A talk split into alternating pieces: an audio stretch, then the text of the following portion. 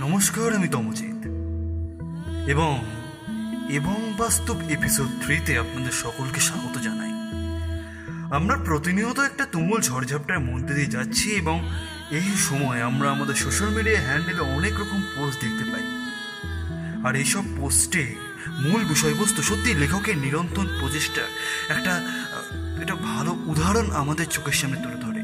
আর এইসব পোস্ট নিয়েই আমার এই প্রচেষ্টা এবং বাস্তব। সব ধরনের পোস্ট আমি পাঠ করব। আর আমার ফেসবুক অ্যাকাউন্টে এই সব পোস্টের ফুল প্রুফ অডিও আপনারা শুনতে পাবেন। থ্যাংক ইউ আমাদের এত ভালোবাসা দেওয়ার জন্য। আরও নতুন নতুন গল্প শুনতে বা নতুন নতুন অ্যাডভেঞ্চার থ্রিলার শুনতে আপনারা আমাদের পেজ সেন্সাস ভয়েসকে ভিজিট করুন। এবং আমাদের পেজ ফলো করুন। আজকের গল্প রজনীগন্ধা। লিখেছি Shubham Das. Very very thank you guys এবং শুনতে থাকুন আজকের গল্প।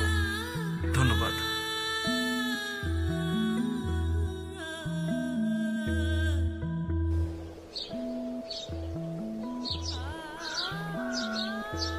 ঘরের কোণে পড়ে থাকা ধূপকাঠির বাক্সটা চোখে পড়ল অমিতাভ বাবু।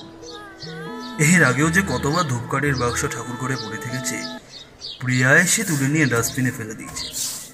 ভাঁজ করে রাখা হয়নি আর পাঁচটা দিনের মতো। পাশের ঘরের গামছাটা খাটের উপর রেখে গেছে কেউ। অন্য দিনের মতো প্রিয়া আজ বলেনি এবার তো দেনার দায় ডুবে যাব বুঝলে? বিছানা থেকে এবার গামছাটা নামাও তো। ডাইনিং টেবিলের উপরে খবরের কাগজটা পড়ে আছে।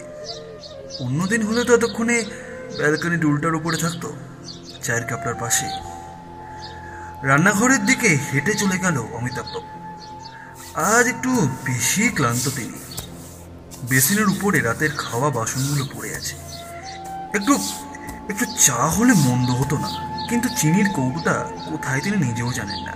ছানি অপারেশনের পর থেকে রান্নাঘরে আর তেমন যাতায়াত নেই। বারবার একটা ছুরির দিকে চোখ চলে যাচ্ছে তার। সাত আট বছরের পুরনো একটা ছুরি।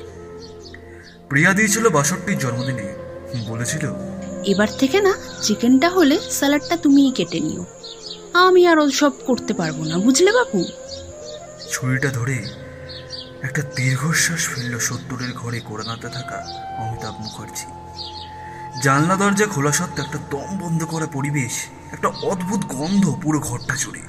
গা গুলিয়ে আসছে তার। ব্যালকনিতে গিয়ে দাঁড়ালেন। এতক্ষণে বোধহয় ওরা পৌঁছে গেছে।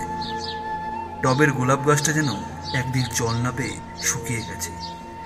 ব্যালকনিতেও বসতে ইচ্ছা করছে না। চা ছাড়া আর কি দক্ষিণের হাওয়া গায়ে লাগে নাকি? আজ আজ সব কিছুই খুব আস্তে চলছে। আজ থেকে আর কোনো কিছুর তাড়া নেই। বাজারে যাওয়ার তারা নেই, ইলেকট্রিক বিল দেওয়ার তারা নেই, পেনশনের লাইনে দাঁড়ানোর তারা নেই, ওষুধ আনার তারা নেই, ওষুধ খাওয়ানোর তারা নেই, রাগ ভাঙানোর তারা নেই। একজন একজন ভেজিটেবল চপ ভালোবাসে বলে বিকেল হতেই দোকানে যাওয়ার তারা নেই। কিচ্ছু নেই। পাশাপাশি থাকা দুটো ব্রাশ ওষুধের বাক্স, মাথার বালিশ, পছন্দের ফুলদানি ফটোগ্রাফ আর চল্লিশটা বছর। এইটুকুই আপাতত রয়ে গেছে। খাটের নিচে পড়ে থাকা রজনীগন্ধা ফুলগুলো একটা একটা করে তুলে নিচ্ছে অমিতাভ। আজ থেকে আজ থেকে কোমরে ব্যথা বলে নিচে বসে কাজ করতে কেউ মানা করবে না।